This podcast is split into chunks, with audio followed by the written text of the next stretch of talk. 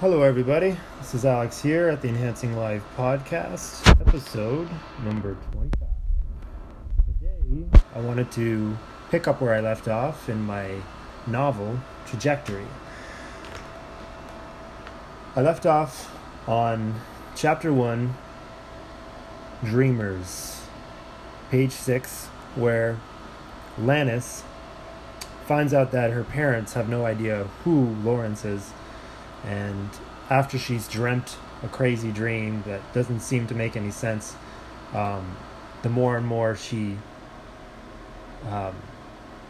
goes through her life in the new day that she's woken up to, it seems like she's on a whole other trajectory that's an alternative reality in another sense.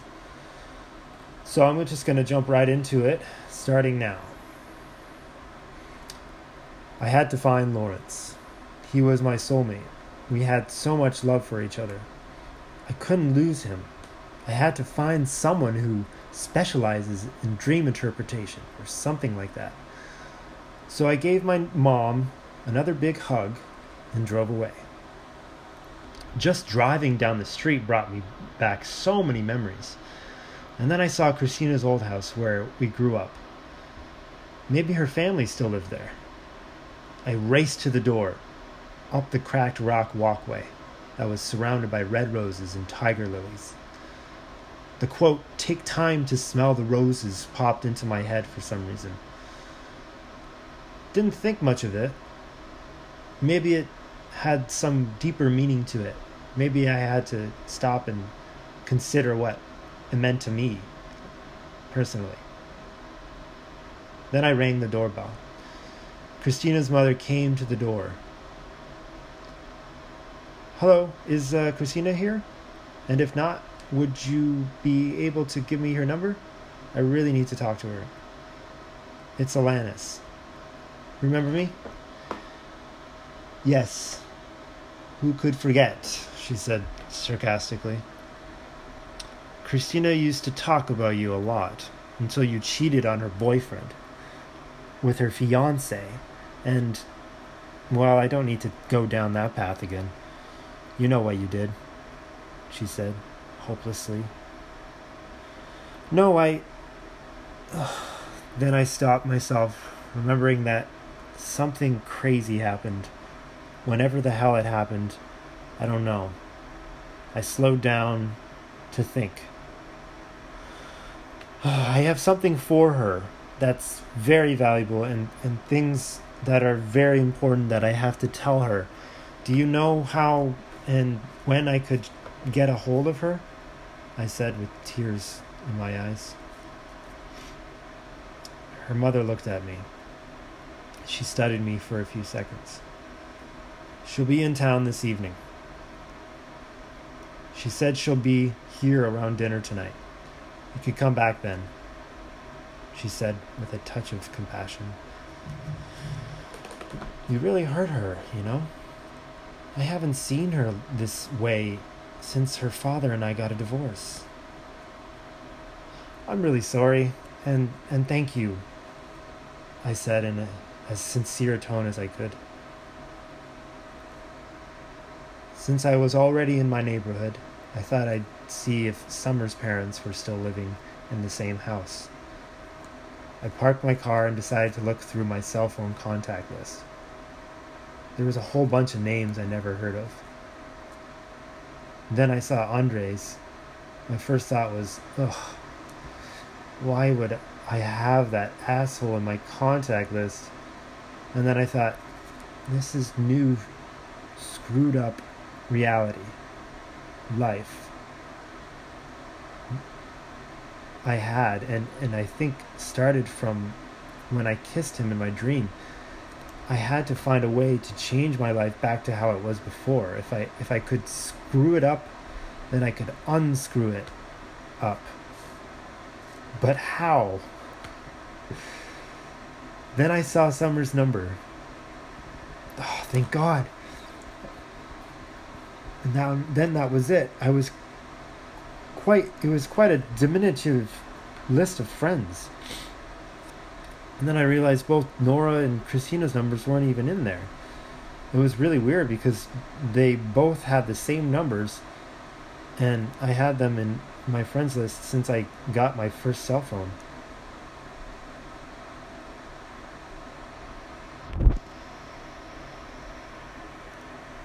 But I didn't see them here. I dialed Summer's number and took a deep breath. "Hello," she said. "Hi, Summer, it's Alanis." "Hey," she said flatly. "Can we meet up to talk? It's really important." "That's probably not a good idea," she said. "It's important."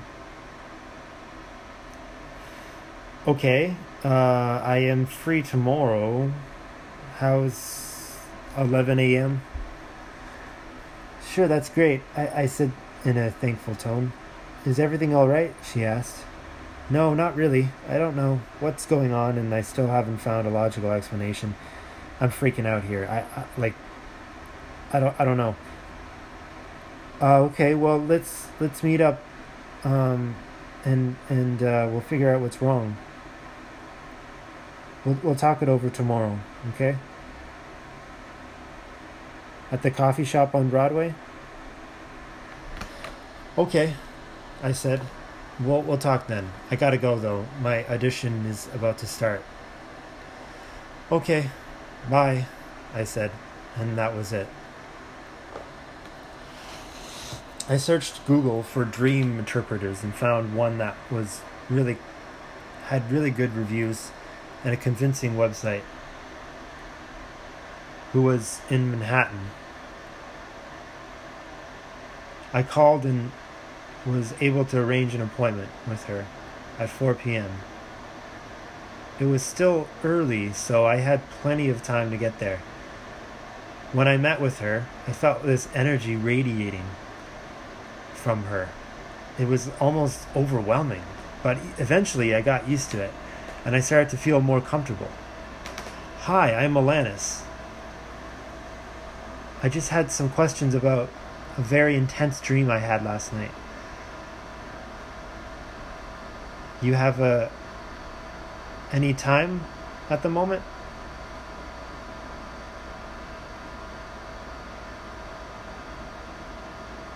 "It's $150 for a half hour or $300 for 1 hour,"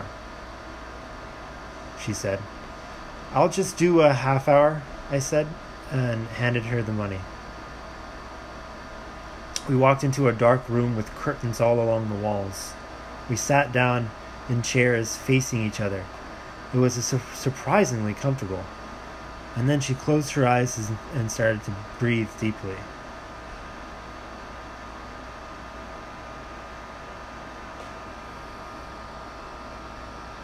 "You have a gift," she said sagaciously. What do you mean, I have a gift? I have a talent? Yes, you have an ability to change things more deliberately, more quickly, more in an engaged way, which then directly changes the way you perceive time. So things begin to change on different trajectories at faster paces.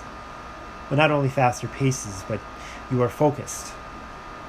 That's the key. The meaning of it is your own. "I don't understand," I said. "Can you say that in other words?" I asked. "You have an aptitude to create your reality. You get whatever you think about, especially in your dreams," she said. "Are you a mind reader?" I asked. "Sort of," she replied. "Are there anyone else with this ability in the world?" I asked. "Possibly. How can I gain more control of my dreams then?" I asked. "I don't know. A good idea is to write down everything that you remember about the dream as soon as you wake up. It's important to remember how your dream felt and what kind of meaning you have attached to it initially. You can change that meaning. to anything you want. You get to decide. Then she paused. I just waited there for her to say something, but she didn't say anything. Is that it? I asked.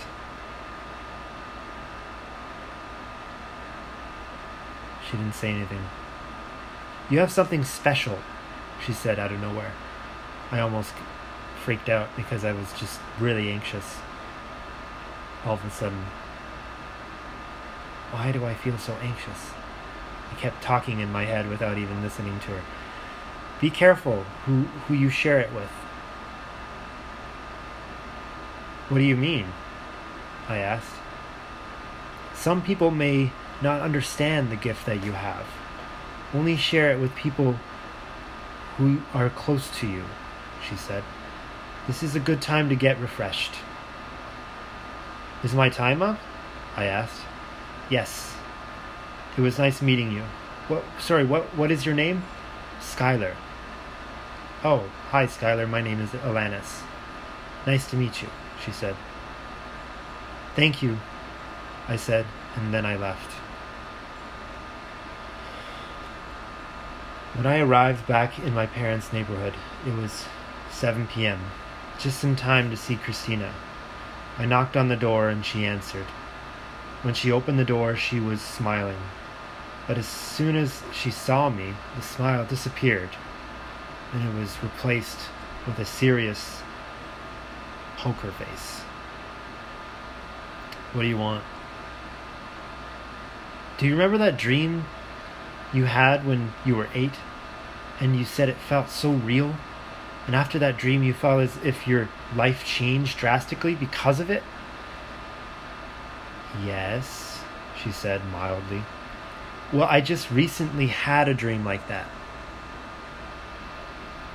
But it changed everything.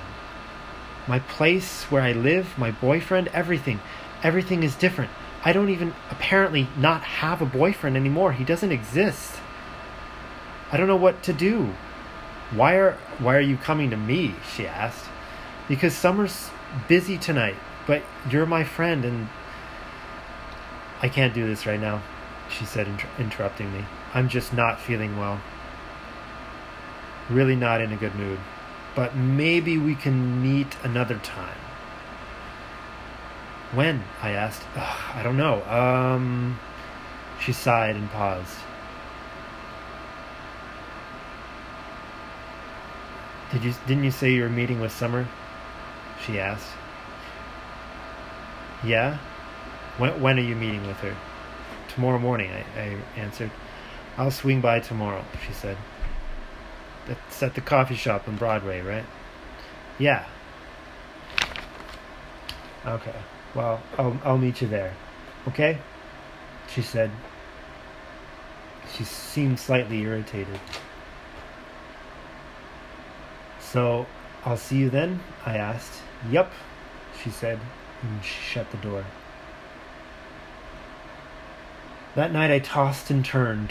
It took forever for me to fall asleep. And suddenly, I was back at my old school. This time I was in my classroom. It was my grade 9 classroom. I couldn't tell what season or year it was. I think it was either 1997 or 1998. Then I looked up at the chalkboard and it said, September 10th, 1998.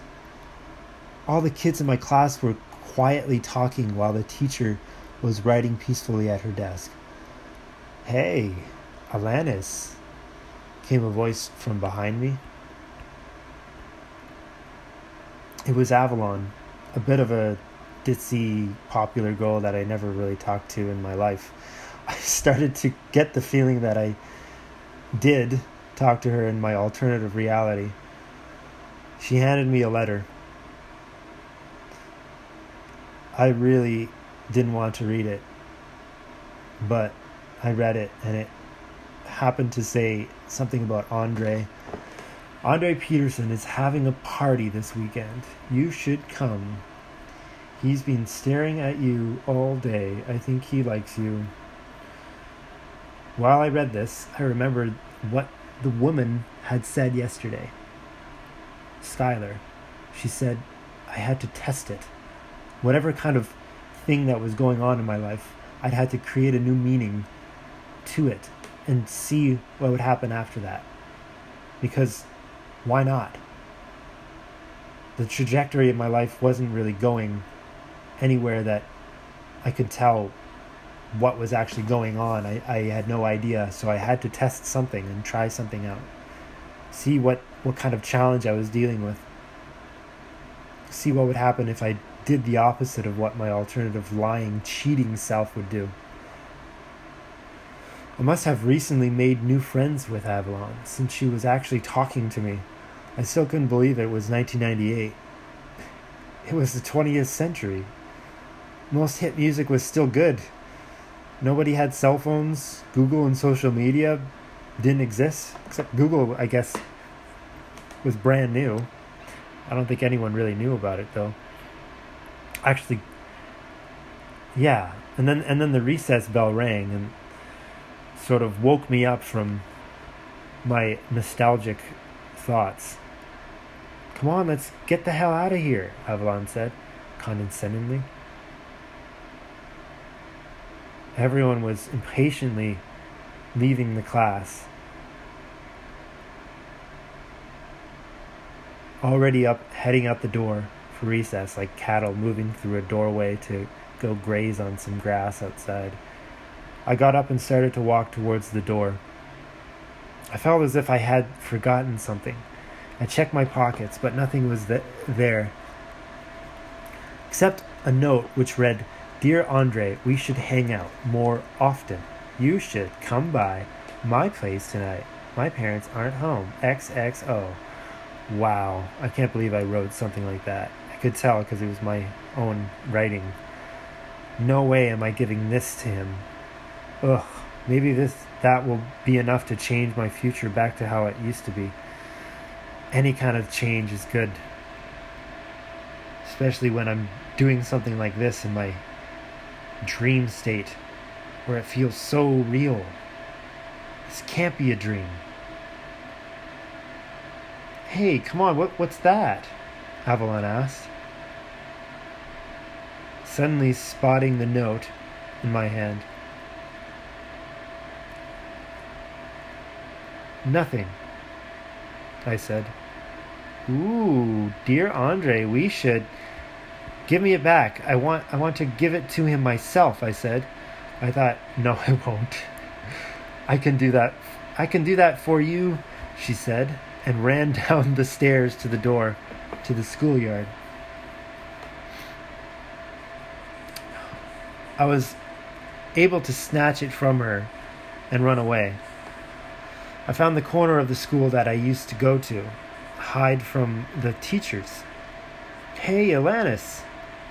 It was Summer. She looked so pretty with her wavy brown dark hair and bright blue eyes. And there beside her was Christina and Nora. They looked so good, so young, so beautiful. Hey, what's up? How have you guys been? She asked. Super! Where have you been? We thought you died, Summer said playfully. Did you have enough of Avalon? Haha, Nora asked, chuckling away. Yes, definitely. Her mom and my mom knew each other. Thought I'd give her a chance, but it didn't work out. Oh, Summer said, sounding relieved. You look like you were playing tag, but then you suddenly forgot how to play. Haha, Christina said jokingly. I feel kind of sick, she said, noticing how nauseating she felt from the state she was in. Yeah, I feel kind of sick too. Yeah, I don't know. It's weird. Maybe that's part of this whole dream state thing? Dream state thing? Never mind. Yeah, Avalon has that same effect on me. Yeah. Hey, check out this new song I wrote. it's kind of like that new song by what's the name? Third Eye Blind. Semi-Charmed Life? Christina said keenly. Oh yeah, Semi-Charmed Life. I remember that song. I replied. Yes, she said. I read her lyrics. It was called Till We Die. That's really good, I said with a smile. I kept thinking, this all feels so real. How is it even dream state? Hey, Allie, Nora hollered, taking a closer look at me. What are you looking at? Summer asked cautiously. You look like you need a pen and a pad of paper, Nora said lightheartedly. How's that new story coming along? Christina asked. Which one? The one you've been working on since the beginning of time, she replied. Oh, the mysterious adventures of Ingrid and Astoria, Summer said animatedly. Oh, it's going all right. I started a new story. What is it about? Christina asked. Before I could answer, I suddenly felt even more sick and really tired. I couldn't even move. And then it evolved into almost a dizziness. But I wasn't really dizzy. It was more like a head rush, like when I hold my breath without oxygen for too long. I gotta go to the washroom, Alanis said.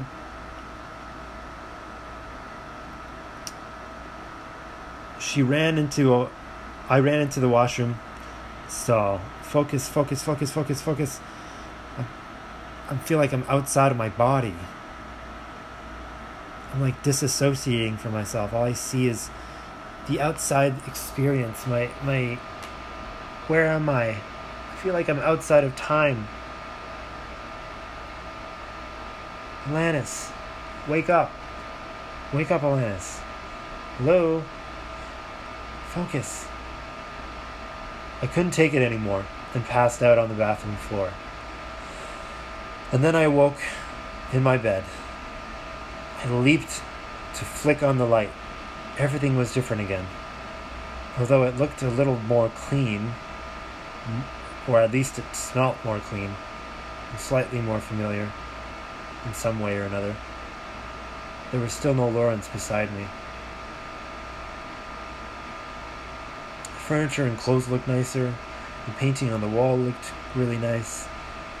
Never seen it before, but it was really beautiful. It was a picture of a man at a writing desk in the light.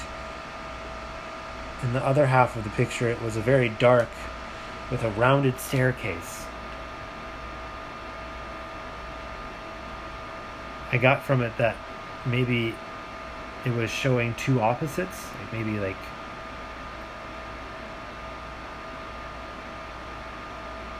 I don't know. It was perhaps something like just trying to find balance in life and seeing how everything is kind of part of the picture, part of the bigger picture, and kind of they all kind of add up together, and nothing is really good or bad. It's just that we think it's so, we make it that way, perhaps. That's kind of the thought that I thought of when I saw it.